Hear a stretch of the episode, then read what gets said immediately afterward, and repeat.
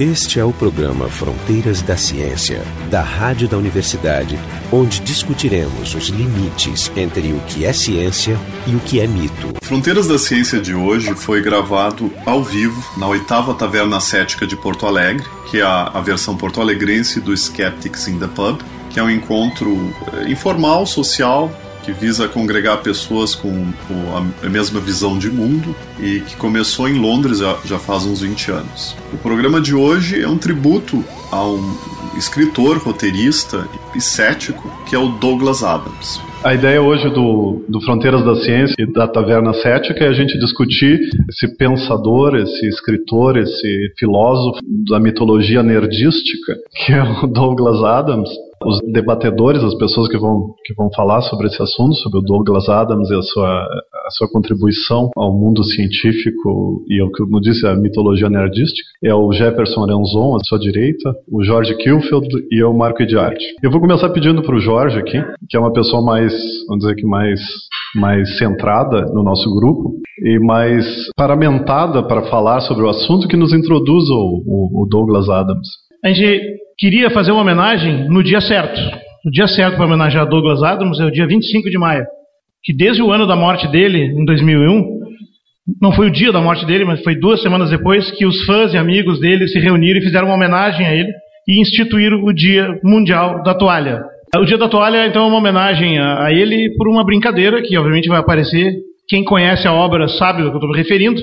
Quem não conhece deve estar se mordendo de curiosidade e o objetivo do programa, o objetivo da noite hoje, então, é provocá-los.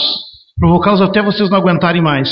Como é que pode? O que, esse louco está fazendo ali? A toalha? Que negócio é esse? Para entenderem que isso, na verdade, é parte de uma mitologia. E eu não estou inventando nada. Essas são as palavras do Klutz e do esqueci o nome do outro autor, da Enciclopédia de Ficção Científica, que é o livro mais, o tratado mais completo de ficção científica, que considera que já dá para falar, e isso ele escreveu há 10 anos atrás, já passou tempo, né, já dá para falar que o Guia do Mochileiro das Galáxias, ou o Guia do Carona das Galáxias, que é o mais conhecido dos, dos trabalhos dele, mas tem vários outros, ultrapassou o limite de ser um, uma coisa de muito interesse e muita procura, não só por ter vendido 15 milhões de livros, que não é pouca coisa, mas já se transformou em folclore. Há um folclore, e não é um folclore meramente inglês. Bom, Douglas Adams é um escritor, roteirista, satirista, debochado. Programador.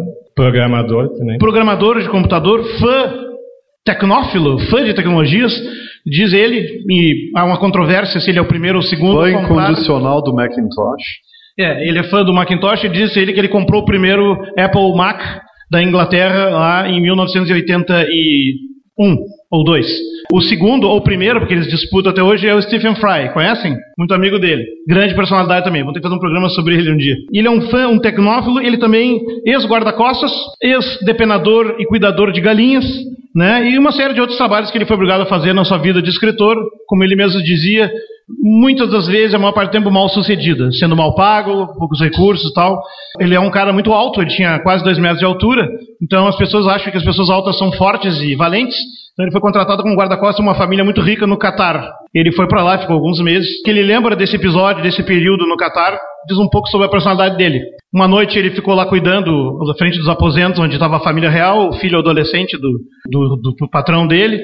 E aí chegavam as prostitutas, faziam as depois saíam às quatro da manhã. E uma delas, ao sair às quatro da manhã do quarto, olhando para ele que estava ali sentado lendo, era um guarda-costas, diz assim: O que eu invejo na tua profissão é que tu pode ler enquanto trabalha.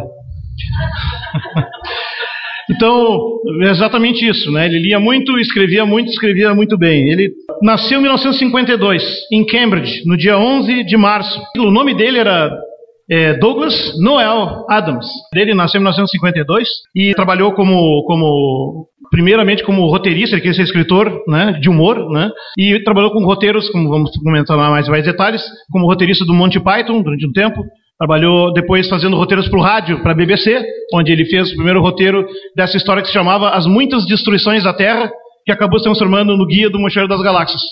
Esse programa foi um grande sucesso, tanto que ele faz parte do Hall da Fama, né, do rádio na Inglaterra. Ele ganhou prêmios e tal, só que ele morreu muito novo, ele morreu com 49 anos, exatamente a minha idade, me deixa um pouco assustado, por isso a gente queria fazer essa gravação logo, porque Lá, daqui a pouco, não sei também, né? Não tente fazer nada hoje. Não, não, não. Gostaria de, de, de, depois eu vou mencionar também, ele também era, de certa forma, sendo um, um fã de tecnologia, programador e tal, fez vários jogos de computador bem famosos. Meu favorito é, eu não tenho, mas já é meu favorito, se chama Burocracia. Bureaucracy. Né, inspirado livremente em Monopoly, o Monopólio, só que é sobre burocracia. Né? Deve ser o jogo mais é profundo que existe. E ele também era um futurólogo, na real, né, por duas razões. Fez duas coisas. Ele, no mesmo ano em que Tim Berners-Lee propôs o projeto da WWW, que é a, internet que hoje nós conhecemos, alguns meses antes, alguns meses antes do ano de 1990, faz 23 anos, alguns meses antes ele lançou um documentário na TV que se chama Hyperland, que pode ser visto na internet, que é uma espécie de visão futurista de como seria uma rede baseada em computadores. E a ideia do hipertexto é o, texto, é o tema central de Hyperland. Então ele, ele não se sabe até que ponto ele também influenciou o Berners-Lee e todos os caras daquela geração para isso. Esse é o primeiro passo. O segundo ele fez em 99, quando ele já estava anos envolvido com a mitologia do, do das Galáxias, já tinha escrito também outros livros, como As Aventuras de Dirk Gently, e até já tinha começado o trabalho ambientalista dele, que nós vamos falar depois. E nesse, ele, ele resolveu criar um banco de dados na internet para as pessoas irem construindo toda a informação acerca da, da, da série, dos cinco livros da, do Mochileiro das Galáxias, mas para ser um banco de dados construído por todos, para ser um repositório de informação para a humanidade. E nisso, ah, o projeto dele, no fundo, era iniciar o guia do Mochileiro das Galáxias de verdade. Então, ele começou em 1999, dois anos antes do lançamento do Wikipedia. Mais ah. ou menos com o mesmo algoritmo. Então, a, ele foi a Wikipedia um foi lançada no ano da morte Douglas Adams. Sim, ele foi lançado no ano da morte dele. Então, uhum. várias outras coisas que vão aparecer depois a gente pode reforçar, né? Aspectos da visão religiosa. Só queria fazer um comentário em relação ao nome dele, que o Jorge comentou que as iniciais são DNA, e ele nasceu praticamente um ano antes que o Watson e o Crick decifraram a estrutura helicoidal do DNA. E o Douglas Adams, ele em brincava na mesma em Cambridge, cidade. na mesma cidade ah, que, ele, que ele nasceu. 5 quilômetros do laboratório. É. E ele brincava que ele já era DNA antes deles. Ele disputava a primazia. É. O Douglas Adams, ele é, ele é interessante tentar tentar entender um pouco desse universo é, infinitamente complexo e, e, confuso dele. Ele é interessante porque ele, ele representa uma série de comunidades que não se superpõem completamente. Então, uh, ele agrupa fãs de ficção científica, fãs uh, do Doctor Who, fãs do, do, Pink Floyd. Ele era músico, tocava uh, guitarra. Ele era, ele, ele era um guitarrista canhoto, né? Ele, ele tocou um concerto do, do, Pink Floyd quando ele fez 42 anos que vai ser um hum. número recorrente no programa. E como ele era amigo do, do, do, David Gilmour, que é o, até hoje o guitarrista do Pink Floyd, ele foi convidado para tocar guitarra num dos concertos. E ele batizou um dos discos do Pink Floyd, que é o Division Bell. Foi ele que escolheu o nome do, do disco. Então ele, ele faz parte do, de uma série de, de comunidades, comunidades conservacionistas. O único livro não de ficção do Douglas Adams é um livro sobre conservação que ele fez uma, uma viagem junto com um biólogo para visitar animais em extinção. Embora não seja um livro de ficção, tem o estilo do Douglas Adams, é um livro extremamente engraçado. Que o, o Douglas Adams ele tinha essa essa característica. A obra dele não é uma obra onde a gente tem uma coerência, como a gente fala em, em física, assim, uma coerência de longo alcance. A gente não lê os livros do Douglas Adams porque é uma, é uma grande obra. É, o, o roteiro da história, ele é. É, o, é quase, o plot dele não é o roteiro. Quase global. caótico e aleatório. É, né? mas o roteiro local é o interessante. Né? É uma sucessão, uma sucessão de ideias que são extremamente criativas, é uma metralhadora de ideias. Ele tinha essa capacidade musical que ele conseguia memorizar sequências musicais muito longas. E ele, ah, isso eu não sabia. Não tinha me... E ele conseguia manter isso na literatura também. Então ele conseguia preparar uma frase e depois ele conseguia torcer essas frases, frases longas, ideias longas, ele conseguia convolucionar essas, essas ideias e, no fim, fazer uma, uma virada inesperada. Então, isso que é o, é o interessante na, na, obra dele. São essas viradas que a gente não, não espera, que são situações cotidianas, situações até banais, mas as, as viradas humorísticas que são a, a grande genialidade. É, tem, tem, uma parte do livro que eu me lembro que, que ele começa a descrever a história de uma menina, né, no primeiro livro, né, fulano de tal, é, aconteceu sim. isso aqui, blá, blá, blá, blá, mas não, não estamos falando sobre ela. e aí o Monty Python faz um sketch muito interessante também, longuíssimo, onde ele começa, esta é a história de fulano de tal, mas aí ele conheceu o ciclano e agora vamos seguir o ciclano e vai, vai, vai, nunca, nunca para em ninguém. Aliás, ele foi roteirista por causa disso. Ele ficou muito amigo do Monty Python, do pessoal do Monty Do Python. Chapman, né? Ele era amigo do Graham Chapman. Inclusive fizeram projetos ah, separados do Monty Python que não deram muito certo. É, E quem conhece o humor do Mo- do Monty Python, acho que entende um pouco desse humor Ou do. seja, é um humor inglês, extremamente ácido, amargo, corrosivo E sem sentido. E Não, no sem sentido no sentido de Eu ia dizer um negócio super profundo agora, ele me cortou o barato. Existencial, ou seja, ele puxa as questões existenciais e danifica elas. Não, tanto, tanto que o meu herói do livro é o Marvin. Marvin, como para quem não sabe, é um robô deprimido. É um robô deprimido. Portanto, a única criatura na galáxia não pode ser tratada com, com antidepressivos, porque ele é um robô. Ele realmente. Mas ele- tudo que ele fala é verdadeiro. Se vocês forem ver o livro, eh, forem ver o livro e também a versão do filme, é tudo, tudo faz sentido. Bom, é, o, o livro é interessante. Na verdade, começou como um programa de rádio. ah, sim, por isso que a gente está é um fazendo programa de rádio ele. exatamente em 78. 79 ele fez uma- duas séries de programas, depois ele transformou em livro. São o primeiro e o segundo livro das séries, que são O Guia do Mochileiro das Galáxias e O Restaurante do Fim do Universo. Depois ele parou um tempinho e retomou essas gravações, não as gravações, retomou como livros. Aí ele começou a escrever, não para roteiro, ele escreveu terceiro, que é o, já começa a mudar a tônica, por vida, universo e todo o resto. Minha tradução, né, porque o original aqui tá brava. E o, ter- e o quarto volume, que é Adeus e Obrigado por Todo Peixe. E isso é importante, porque quando lançou o quarto volume, ele dizia que era a única trilogia de quatro volumes da história. Mas não contente com isso, ele acabou lançando o quinto e último volume, que é basicamente inofensivo. Mostly Harmless, já está traduzido também. Ah, tá tudo. Não tenho em português. E esse é o quinto livro, então é a única trilogia com cinco livros que, que E, existe. e esse, e esse título, na verdade, é porque o, o Ford Prefect, que é o alienígena do Mochileiro das Galáxias, ele, na verdade, ele é um correspondente do Guia do Mochileiro. O- Então, o verbete eh, relacionado à Terra, que ele tinha feito, então ele estava vivendo na Terra há, há anos, no Mochileiro das Galáxias, então constava no verbete simplesmente inofensivo. Tudo que constava. Em toda a galáxia, isso é o- a explicação E do nosso o, planeta. o Arthur Dent, que era amigo dele, eh, reclamou e ele, um pouco constrangido, disse que não, que ele já tinha atualizado o verbete para a última edição e aí passou de, de inofensivo para praticamente inofensivo, Só, eu, só uma que virou o título do quinto. Na verdade, esse é o último livro escrito pelo Douglas Adams. É. Existe um sexto livro, É. porque o Douglas Adams, na verdade, ele tinha deixado o desejo que a, a, a, sequen- a- a sequência da obra ela terminasse num tom positivo. O, o- o spoiler é que o Arthur Dent, que é o protagonista de todos esses livros, no quinto, ele morre. Mas ah, o- isso eu não sabia porque eu não li, eu não gosto Bom, do cara.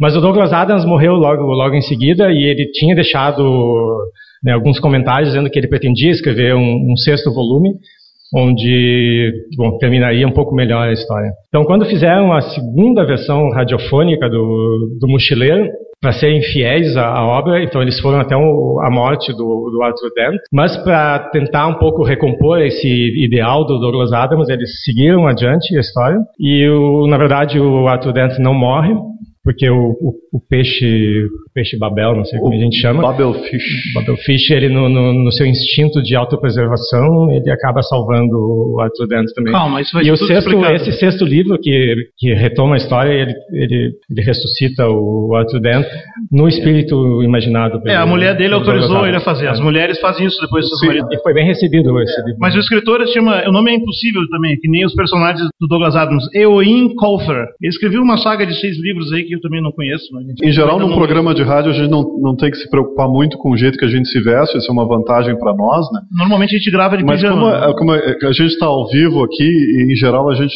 não está tão bem vestido, mas eh, com a exceção do Jorge, eu queria saber por que está vestido desse jeito. Eu? É. Ah, bom. Você já fez a pergunta, né? Você já leu O Mochileiro das Galáxias? Então, Não, eu, tem- eu- deixa, deixa eu descrever para os ouvintes futuros. Tá, mas enfim, deixa eu Ele explicar está- porque que eu descrevo. Tem que lembrar que isso é um programa de rádio, né? Então tem que É, descrever. No rádio isso não ia aparecer. Não, mas eu tenho medo de causar repulsa. Tá, não dá pra sintetizar numa frase. Ele está de roupão. Não, não, mas tem coisas além do roupão que impede. E pantufas. E pantufas. Bom, deixa eu explicar então. Quem leu O Mochileiro das Galáxias entende a homenagem está sendo feita. Não precisa explicar nada. Entende? Porque só ele tá assim, eu não tô, nem o Jorge. Os outros não tiveram coragem. A gente está vestido normalmente pelos mesmos motivos que ele está vestido. Quem não leu o livro deve ficar muito curioso ou curiosa com isso, eu espero, né? Ao saber que eu estou envergando aqui o traje espacial mais importante da literatura de ficção científica desde que 1968 Stanley Kubrick filmou 2001. Puxa vida. Nada menos. Um traje com profundas implicações estéticas, filosóficas e teológicas. Puxa vida, dois. Precisamos de uma quem explicação não leu agora. ou leu e está confuso, tem uma terceira resposta. Não, mas isso é tu ou o que está no não, livro? agora eu vou dar a terceira eu não resposta. consigo me localizar dentro eu, do eu livro. eu expliquei parte- que- quem leu e quem não leu. Agora deixa eu dar a terceira resposta. Olá, meu nome é Arthur Dent. Sou inglês. Escapei da Terra logo antes do final do planeta, destruído por uma esquadra Vogon que veio construir um desvio hiperespacial no qual nós não sabíamos. Isso aconteceu em 1978. Vocês não sabiam? Depois eu explico por que, que vocês não sabem disso. Mas aconteceu. A Terra foi destruída.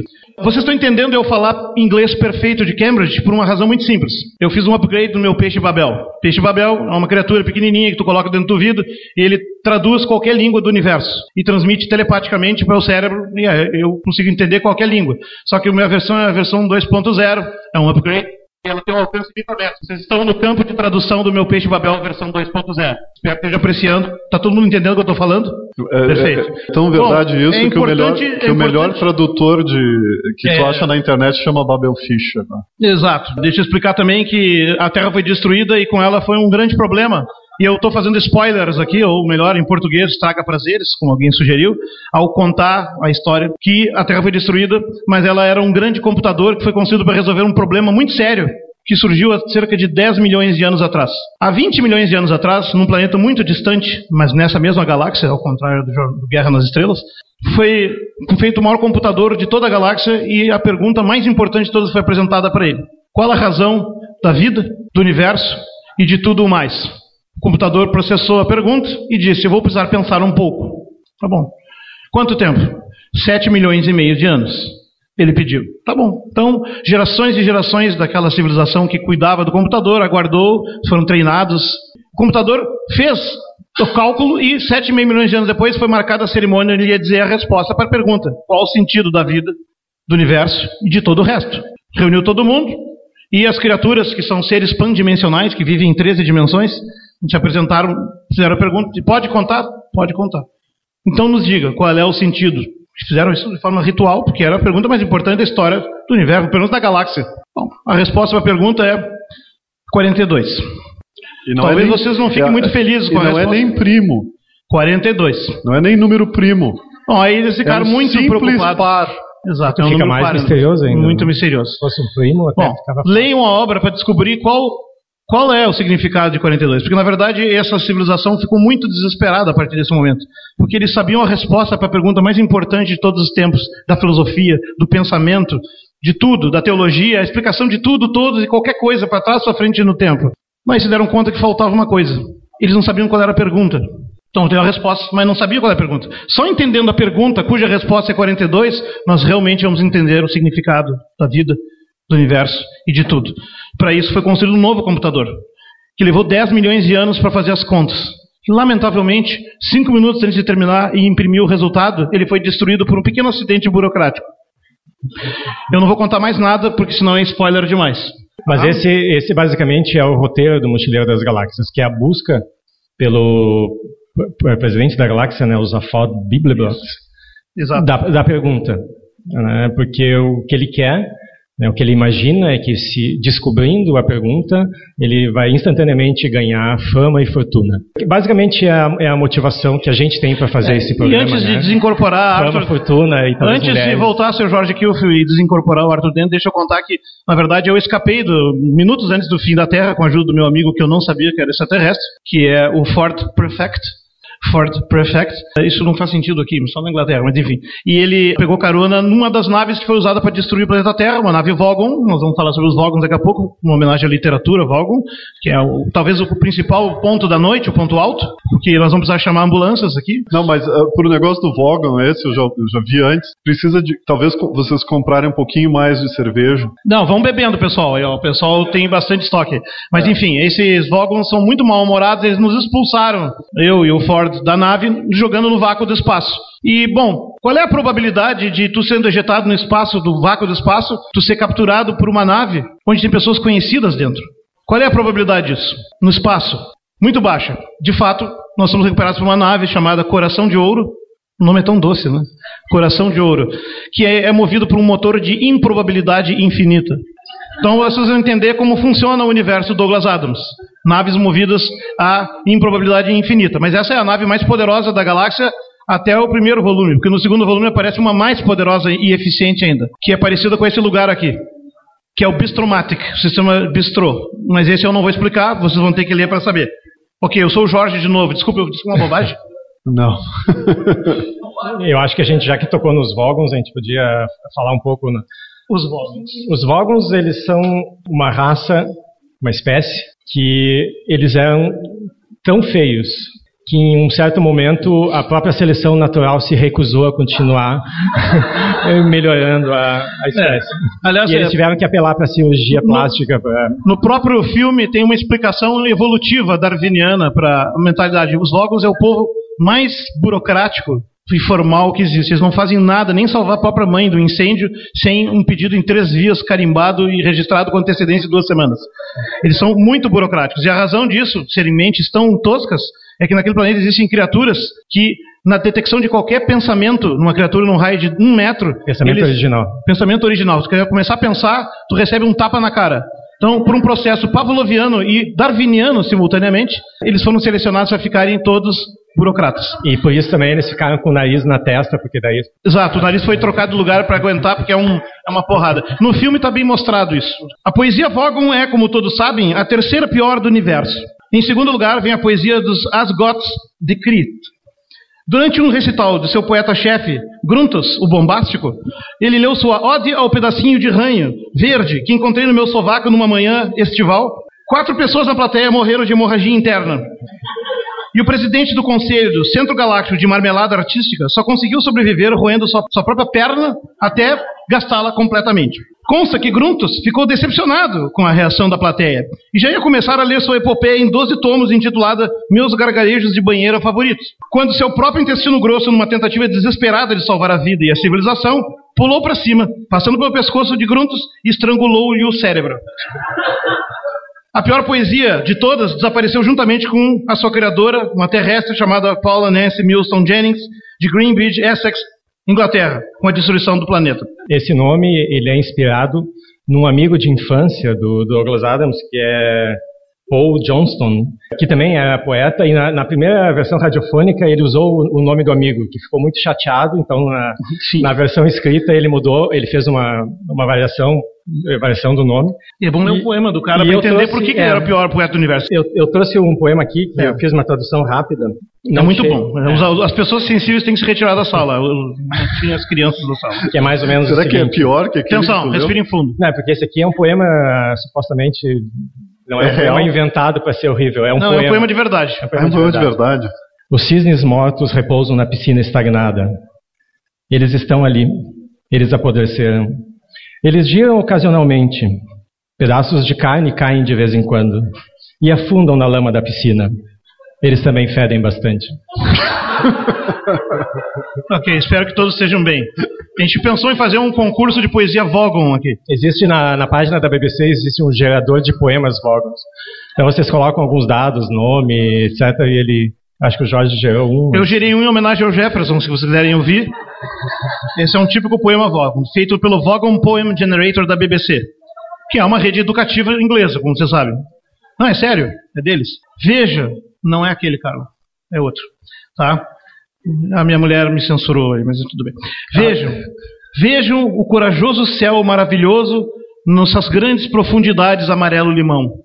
Diga-me, Jefferson, você se importa? Por que, que o gato lhe ignora? Por que ele expressa de forma tão espantosa o seu sentimento de horror? Por que você está tão preocupado com essa asquerosa, esse asqueroso crescimento facial que parece uma gelatina? Mas mais do que isso, você sugando esse pote cheira a um burocrata. Tudo nesse, tudo sob esse grande e corajoso céu pergunta: por quê? Por que se importar? Se apenas os ciprestes têm charme. Não, é bonitinho. Não? Ah, não precisa beijar, não precisa beijar. Bem, então, Não, esse é bonito. ficou emocionado aqui, isso também. Não- O cipresso, aquela parte do cipresso ali no final. Puxa vida. É, essa é a versão educada. Eu tinha uma anterior, mas a patroa não aprovou, então.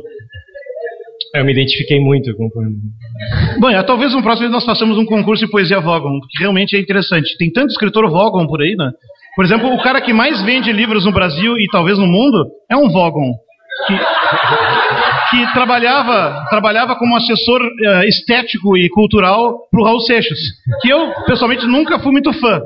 Mas, conhecendo a sua obra posterior, eu entendo o que aconteceu. Sim, né? mas depois que ele passou a escrever sóbrio, eu acho que piorou, né? Aí piorou. De repente, dar a- processo, é, nós pensamos em fazer um concurso de poesia Vogon e ler trechos desse escritor que não vamos pronunciar para não ser processados pela rádio. vai dar mas processo. Não, essa- essa todo mundo sabe do que eu estou falando. Não, é realmente, isso aí as pessoas têm derrames mesmo, mas aí não são hemorragias internas cerebrais e, e nós não temos ambulância suficiente aí na frente. Obrigado. Próximo. Eu queria fazer outra conexão interessante, que é do Douglas Adams e o, e o Doctor Who, né, que eh, tem bastante pessoas aqui que se interessam pela, pela série. O Douglas Adams ele propôs o roteiro inicial do Mochileiro para a produção do Doctor Who, e depois ele foi contratado como, como editor de roteiros para, acho que a, a 17 17ª temporada. Ele escreveu o roteiro de três, de três eh, séries, não lembro se, chega- se foram três arcos completos ou, ou três pedaços de, de arcos, que é o, o, o Planeta Pirata, a Cidade da Morte e o Shada, que por alguns problemas eh, burocráticos, disputas de, de copyright, ele não chegou a ser, chegou a ser filmado, mas não chegou a ser produzido. Talvez tenha que fazer um pequeno parênteses aqui. Quem é que sabe o que que é Doctor Who? E quem sabe o que é arco?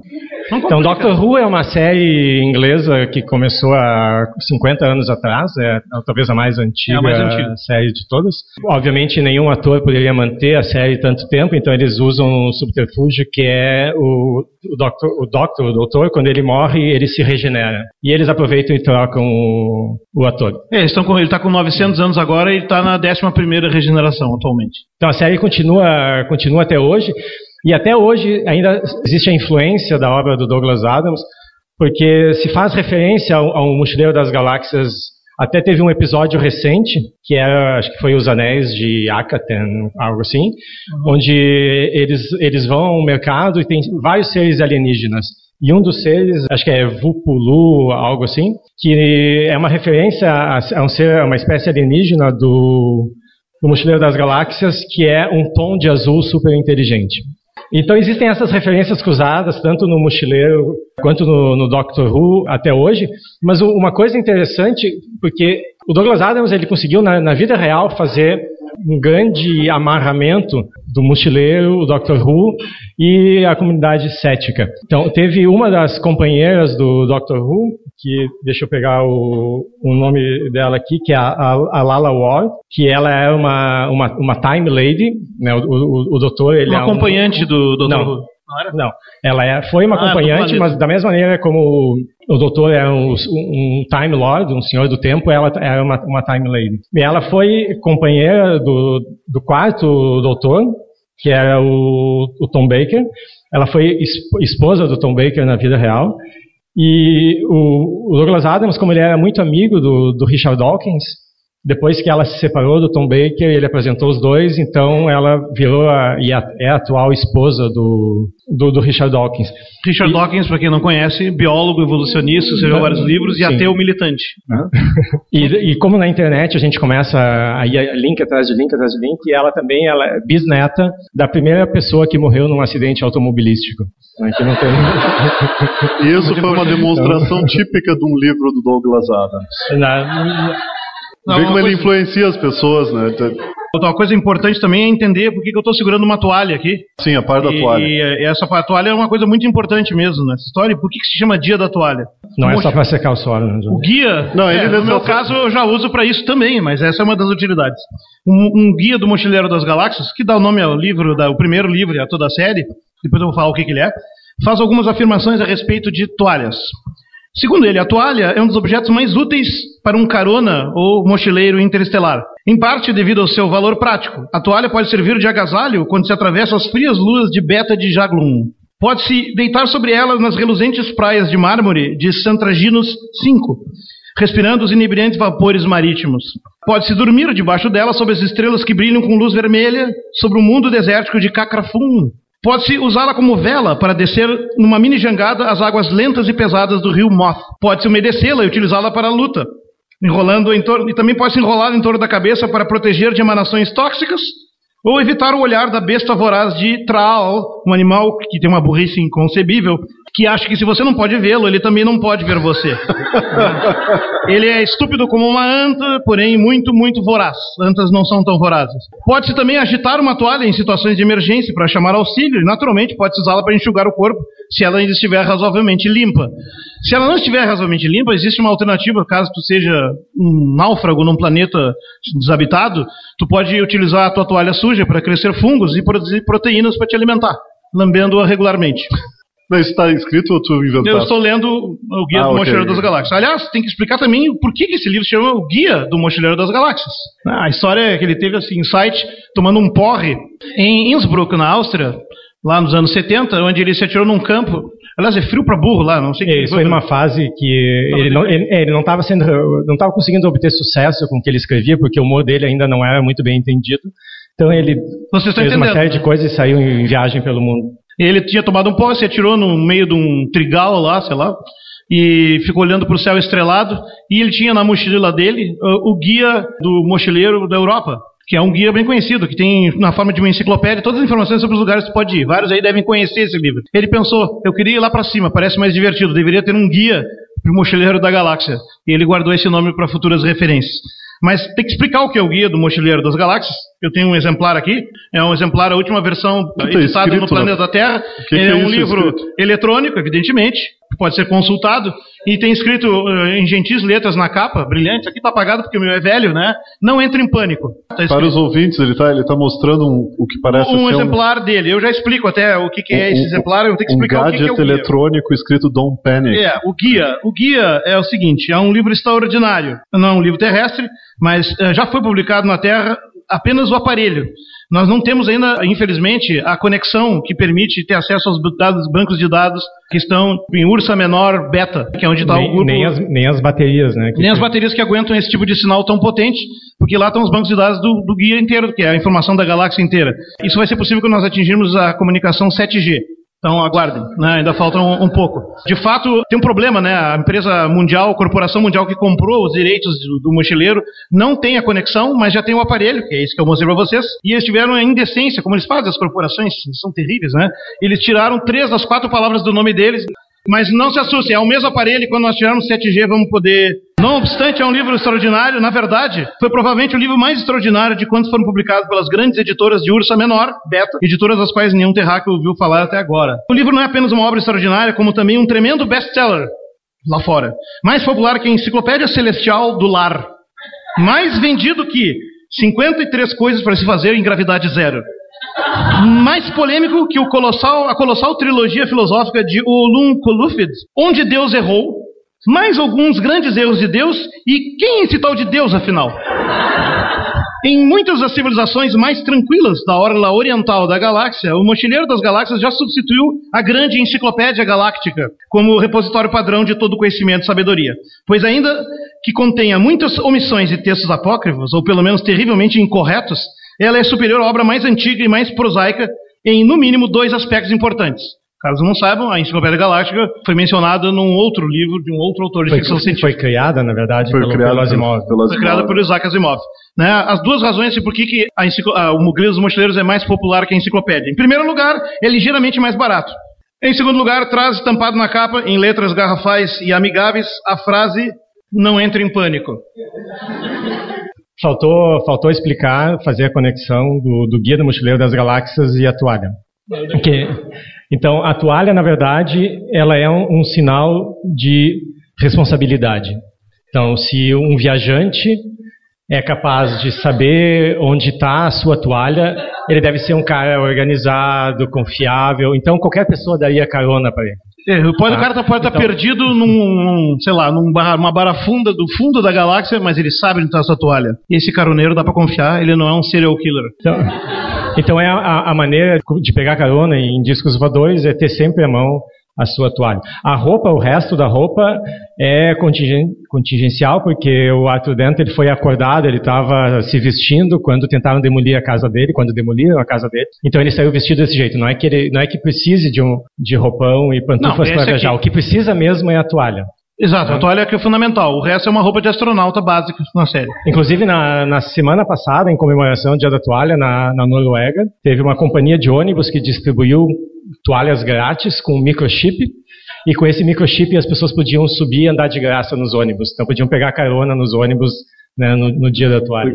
Só com essas toalhas. Hum. Aliás, a mitologia, como eu falei que a enciclopédia mencionou, do John Clute e do Peter Nichols, lembrei o nome do cara, dizia que já é folclore, vejo que o 42 virou parte do folclore. Para vocês terem uma ideia, o maior radiotelescópio voltado a estudo de civilizações extraterrestres agora, que é o Allen, foi inaugurado há pouco tempo atrás, tem 42 antenas, em homenagem ao Douglas Adams, por exemplo. Né? É, que mais?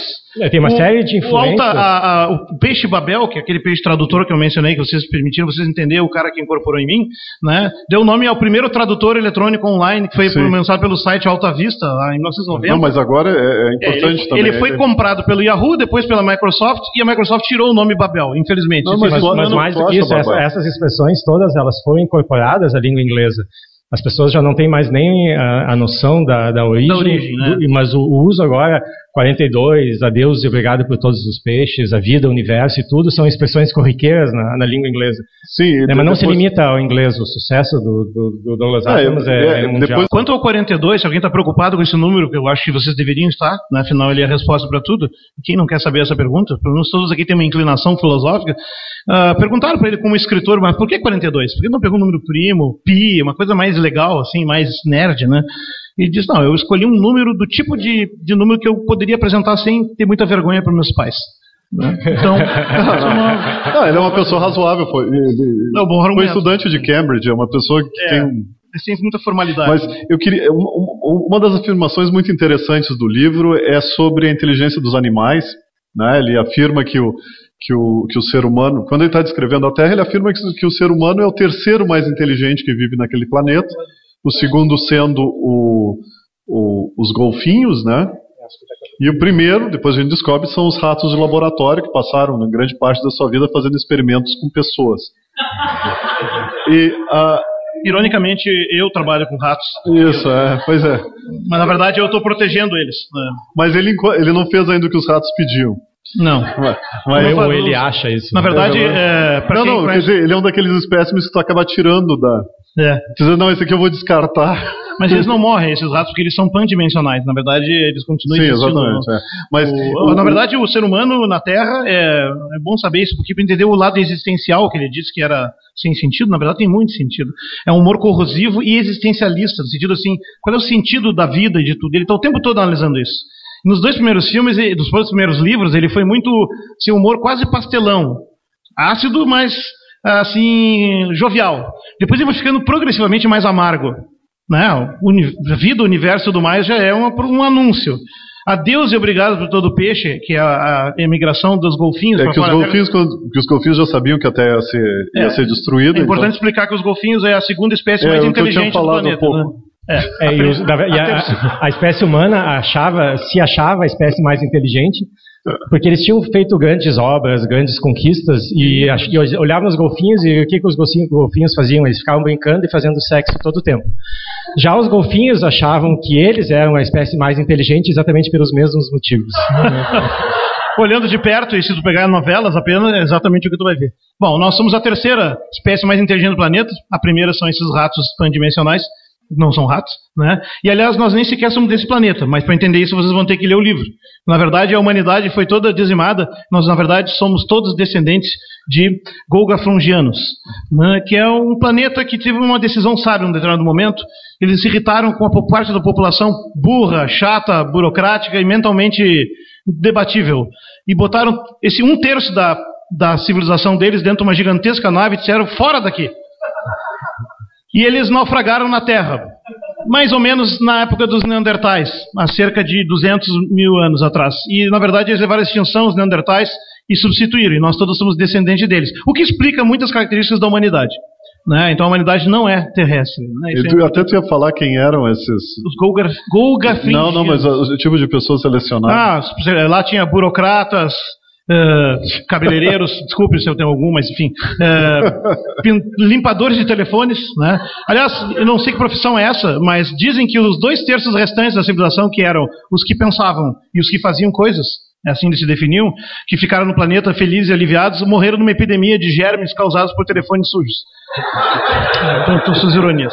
Bom, é interessante saber que ele não ficou só no Mochileiro, nem no Doctor Who, nem no Monty Python, que tem esse estilo surrealista que a gente tenta emular, mas é difícil.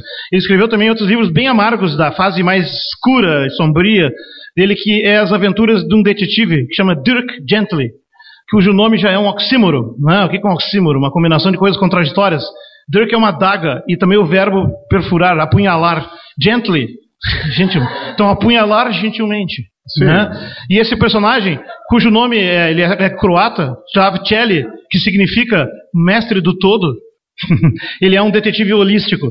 Ele utiliza uma técnica para descobrir os casos deles que é única, que se chama a busca da interconexão de tudo. Buscando resolver a totalidade do crime e compreender todo o criminoso, né? usando métodos pouco convencionais que tornam difícil ele receber o pagamento dos seus contratantes, ele diz que nunca recebeu de nenhum, porque, por exemplo, descobrir às vezes um crime exige passar três semanas numa praia nas Bahamas, e eles acham que isso é outra coisa, mas na verdade ele precisa, porque ele está em busca da interconectividade entre todas as coisas. Dirk Gently também utiliza, quando se perde, um método que eu pessoalmente uso bastante, que é a navegação Zen. Né? Quando tu está perdido, tu procura algum carro bicicleta ou moto que esteja se deslocando, procura aquela que pareça mais determinada no seu movimento e siga ela. Normalmente tu não vai chegar onde tu queria chegar, mas provavelmente, diz ele, tu vai chegar onde tu deveria chegar. Então é um método muito funcional e nós usamos muitas vezes e funciona, nós os perdidos. Né? Dirk Gently vale a pena ler, que eu saiba não está traduzido, mas já tem uma série da BBC em três capítulos ou quatro em filmes muito bom do ano retrasado que vale a pena ver. Tentativa de filmar esse personagem completamente surrealista. Ele também fez vários videogames, um deles virou um livro que foi escrito não por ele, porque ele não tinha tempo para escrever, que é Nave Estelar Titanic. É a história da maior nave que já foi construída na história da galáxia, considerada indestrutível por tudo e tudo que qualquer coisa pudesse acontecer. Nem supernovas poderiam destruí-la. Já entenderam a mensagem? É divertidíssimo. Não está traduzido também, mas foi escrito pelo Terry Jones, um dos Monty, Monty Pythons, que trabalhou junto com ele no roteiro do game, do jogo, né? Divertidíssimo também. E basicamente a nave, é, obviamente, afunda, mas não por um iceberg, mas o iceberg é a burocracia gigante da empresa galáctica, da empreiteira que estava fazendo ela. Mistério, né? Quem? Terry é. Jones dirige Brasil Filme, entre outros que é, o mesmo tema, temática. Aqui estão os livros do, do Dirk Gently, chamam Agência de Detetives Holísticas Dirk Gently e A Longa e Escura Tarde de Chá da Alma.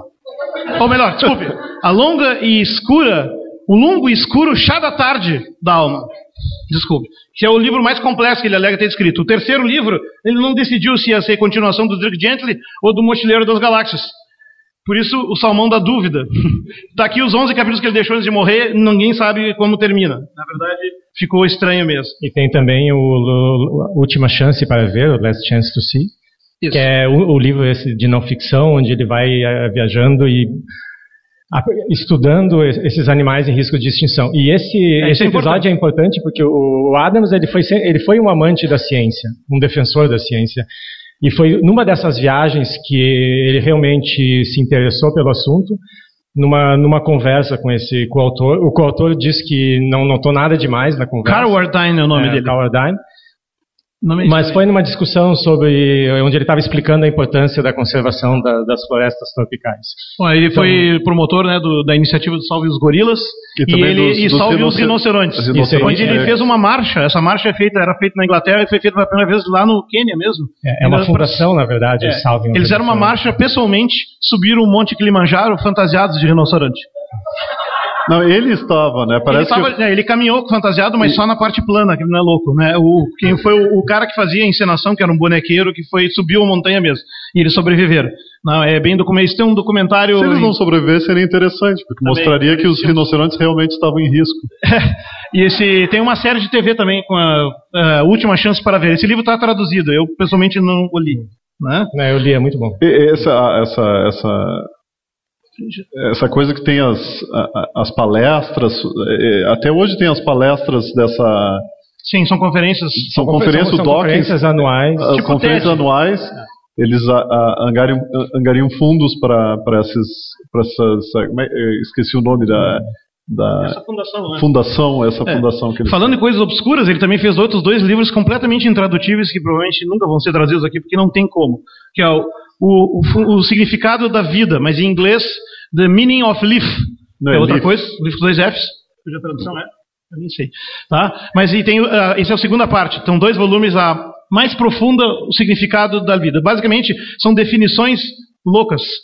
Palavras que ele pega, ele pega definições, né? É, loucas, por exemplo, sutiãs, croatas, né, que falam javanês, né, coisa desse tipo, e, e, usa nome de cidades. Ou seja, é um troço, é um humor muito louco que não tem como traduzir. Isso aqui seria uma, o mais parecido com isso é o dicionário do diabo do Ambrose Bierce. Mas aquele lá usa palavras que existem e dá um significado muito humano. Aqui as, as, definições são muito humanas e muito existenciais, muito boas, mas as palavras são completamente sem sentido. Né? Então, eu acho que esse livro, infelizmente, nunca vai ser traduzido. Tem mais, um, tem, tem mais uma, uma pequena obra dele que escreveu na época da escola, então na época que o Dr. Who estava fazendo muito sucesso, que se chamou Dr. Witch, então o Dr. Qual. É. Mas a mensagem final, a mensagem final é diante de tantas ilações profundas, filosóficas, com consequências teológicas, que a gente não falou sobre o ateísmo militante dele, né? Que se definia como ateu radical, porque ele não tinha saco de explicar para as pessoas o que significava agnóstico. Muito comprido. ateu radical não enche. Então, é... E a definição dele aparece no Ford Prefect comentando, né? Do, no primeiro livro, né? Dizendo assim: não, não, é possível apreciar a beleza de um jardim sem ter que imaginar fadinhas controlando tudo. Né? Mais ou menos assim a ideia.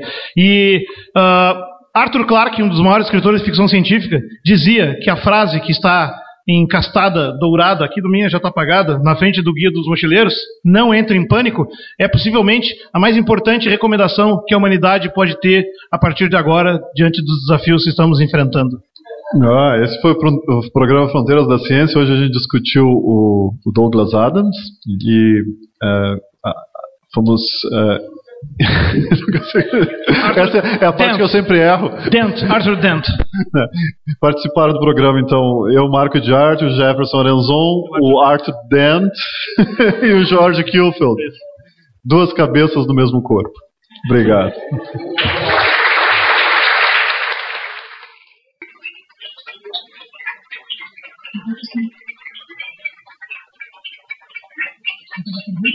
Pessoal, só um pouquinho. É, na, pro, é, é, a gente tem depois um, um, Como é que chama isso, né? É, o, o, bônus. O bônus é o seguinte: agora o Jorge vai começar a doar os livros dele. Não, não, não. Por não. perguntas. Não, é, é uma novidade, assim. Não, mas eu posso cantar So Long and Thanks for All the Fish. Vocês não vão querer. Não, se alguém tiver algum comentário, pergunta, o Carlos está ansioso para perguntar. Faz, faz.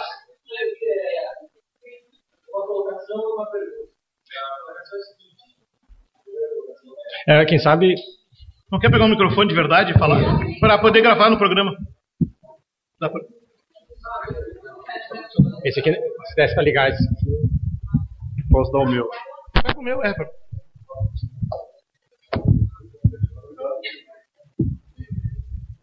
É, bom, a primeira colocação é que eu sou obrigado a avisar a todos aqui que eu sei qual é a o pergunta. significado da resposta 42. Só que eu acho que a humanidade não está preparada para isso ainda. Precisa de mais uns mil anos, mais ou menos. Ah, e eu, eu, tenho uma, uma, curiosidade séria mesmo. Assim, não sei se vocês viram a, a, a vida pessoal do Douglas Adams. Uh, ele morreu com 49 anos de coração, infarte. Ele não foi de overdose, tio? Não, não, não, foi, foi não, infarte. Ele tinha foi feito infarte. ginástica na academia é. dele. Esse cara, esse cara não usava drogas? Não. Porque... Bom, não sei. Ah. Mas ele estava fazendo ginástica na academia dele, estava morando em Santa Bárbara há alguns anos com a mulher e a filha. Filha. E ele estava descansando depois de fazer a Pelo sua menos é a corrida. história oficial. Teve um infarte. Não. Morreu com uma toalha. Ele estava preparado, mas não para isso. Depois Sim, ele estava ele tava repousando depois da ginástica, então provavelmente com a toalha quando teve, teve infarte. É, as toalhas infelizmente não contêm nas suas utilidades é, equipamentos para salvamento E emergente. ele estava sem o peixe do Choque. Abel também. Bom, há quem diga que ele não morreu, né? Mas, bom, mas isso eu não vou contar. É, ele pode ter sido recuperado e estar numa nave. É, há quem qualquer... diga, mas isso a gente não comenta. Não. Mais, mais comentários? Comentários, perguntas, elogios, doações. Insultos também. A gente aceita tudo. Se vocês não disserem nada, nós vamos ler um A poema Cacá bom. sempre Ah, pergunta. Cacá, muito Cacá. Eu fiquei muito curiosa no começo. O Marco comentou que ele era um fã do Macintosh. Vocês acham que ele teria lido a biografia do, do Steve Jobs, se ele tivesse vivo ainda? Que pergunta. É só pra ti, Marco. Tu que é o. Tu que é o high-tech aí. Não, não. Ah, não, vai. digam não. Não, eu acho. Eu, eu acho que ele consideraria bastante a possibilidade e depois talvez tomasse a decisão. Eu acho que ele não teria lido a biografia. Eu- aliás, eu não entendo por que, que alguém leria a biografia É, do Steve é. Jobs. É como tu, alguém que gosta de, de geladeiras, aí vou, bom, eu vou comprar o- a biografia do diretor da Brastemp. Não, não, não faz sentido. Calma aí, calma aí. Não, não. Nós corremos o risco aqui de estar demonstrando a existência da, do, do, né, da, da encarnação de espíritos. Porque o do, Não, não, Douglas eu- Adams acabou de. Não, não, não. Eu dei, eu dei uma. Eu, eu participei da Beat, que é essa, essa feira que houve na. na, na na, como é? na Fiergs, né? Na Fiergs, isso. E, eu- e eu trouxe um Newton Messenger Pad, Que é? Que é Traduz. que é uma coisa muito parecida com o iPod, que foi feito pela Macintosh antes do Steve Jobs voltar para ela. E aquilo ali é uma marca, uma noção o que é o Steve Jobs. Então, eu estou defendendo ele. Mas eu não leria, não li, não leria. Não li e não leria. Mas Eu nem a- sabia que tinha. o Newton Message Pad é uma, uma demonstração da diferença entre o- a, a Macintosh, o, é, a Apple com e sem o Steve Jobs. É que assim, o Marco é um usuário Macintosh, eu sou um usuário Linux, o Jorge é um defensor Linux, mas usuário Windows. É, então- Ou seja, Ah, é eu estou pior- fazendo uma lenta e longa transição de 12 anos, mas eu chego. Pensa, os uísques também com 12 anos são os melhores, então essa é a minha meta. Ah, tu não entendeu. E a minha resposta era um sarcasmo. a minha resposta foi séria. Eu não li o livro, eu não sei o que eu estou fazendo aqui. Ai, ai. Mais alguém com coragem? Então, Quem é que não gosta do Douglas Adams? além do Marco. Uma enquete. Não, eu gosto. Não ria. Não, eu só não sou fanático. Não, nenhum de nós é. Ah, ah po a poesia Não, volta. mas é, não, a poesia foi aquela É, original. já lemos que- duas, já é. foi muito. Eu tiro o roupão, mas eu não vou dar ele porque não é meu. Senão. Não uso.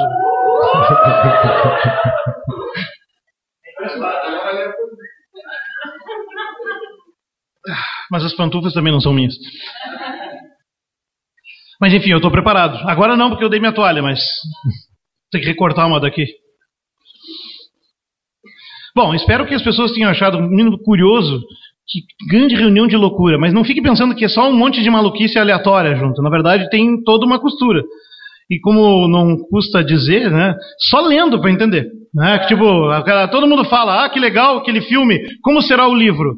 Não, o Geralmente o livro é muito superior Não, o ao livro é su- Mas eu acho que é uma maluquice aleatória. É, acho que ele foi escrevendo é a, à medida que.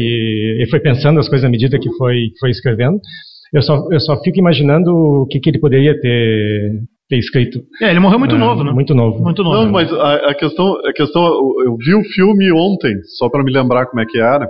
E o filme ele é engraçado, mas eu acho que quem, quem, quem vê, a, a gente acha mais graça do filme lendo o livro antes e entendendo todo, onde vem a, a, as citações no filme do que pelo filme mesmo. É impossível entender o filme sem ter lido o E livro. o filme é sem né? graça. Aliás, eu acho, eu sou mais, eu acho que esse não poderia nunca ter sido filmado. né? Ele mesmo começou a fazer esse filme em 1980, Ele tentou, né? Ele foi- mas aí em 81 virou série da TV só com uma partezinha. Não, mas ele, Mas é, ele- é tecnicamente infilmável o que não, é mas contado, ele, ele, não o- tem como filmar. O Douglas Adams não ele se esforçou muito tempo para que esse filme fosse feito. Então acho Ele que se esforçou, né? Mas esse é um dos méritos do filme, né? Ele, ele conseguiu colocar ali alguns elementos visuais e que estão bem representados. É. Mas, por exemplo, tem tudo, dá pra filmar. Vou dar um exemplo. Quando se chega em- quando a nave de probabil- improbabilidade infinita chega em Magratea para ver as grandes revelações que Arthur Dent vai ter, né? ah, ela na verdade se materializa na atmosfera. E porque ela se materializa, ela não se transporta. É, outra, é improbabilidade, eu já expliquei, né? Vocês entenderam? E aí basicamente ela se transformou em duas coisas: uma baleia e um vaso de petúnia. Não, foram os mísseis que foram lançados Não, foram na os direção Ah, é, verdade. Foram os Foram mísseis. lançados dois mísseis contra eles, mas devido ao gerador ainda estar ligado, eles se transformaram, respectivamente, numa baleia e num vaso de petúnias em queda livre. Ah, a baleia, em queda livre, começou a pensar: hum, interessante esse planeta, esse mundo que eu estou aqui. Eu não conhecia. Que bacana. Tem um vento, esse ruído constante, esse sopro, esse. Né? E ela vai tomando consciência à medida que cai. E quando ela fala, ah, que interessante, tem algo se aproximando lá, parece bem legal. Será que eu posso ser amigo daquilo lá embaixo? Ei, oi, meu nome é Baleia, sei lá, tudo bem? Plof. Uma metáfora sobre a vida humana. Mas tem um negócio sobre a. Uf, dizem que o vaso de petúnia pensou o seguinte: oh não, de novo. então, ou seja, como é que tu filma isso? Não, mas filma, eles filmaram, tem essa parte é, lá no filme. não, não, não convenceu. Nem do que é feito pela Disney. Eu tenho um problema com a Disney. Não, mas tá filmado, tá bem filmado. Essa É, mas não, tá tem que filmada. ler o livro. Então, assim, ó, quem viu o filme e não entendeu, é isso mesmo, né? É, não, não é tão. Mas tente ler o livro. De preferência, leia o livro bem lido, todas as partes, divirta-se. Tradução não é ideal, mas dá pra enfrentar. Então é isso. This is the end. Tá, então. Obrigado, Obrigado pessoal. pela paciência, pessoal. Uma hora vocês são muito valentes. Tá bom, então. O programa Fronteiras da Ciência é um projeto do Instituto de Física da URGS, técnica de Gilson de Césaro e direção técnica de Francisco Guazelli.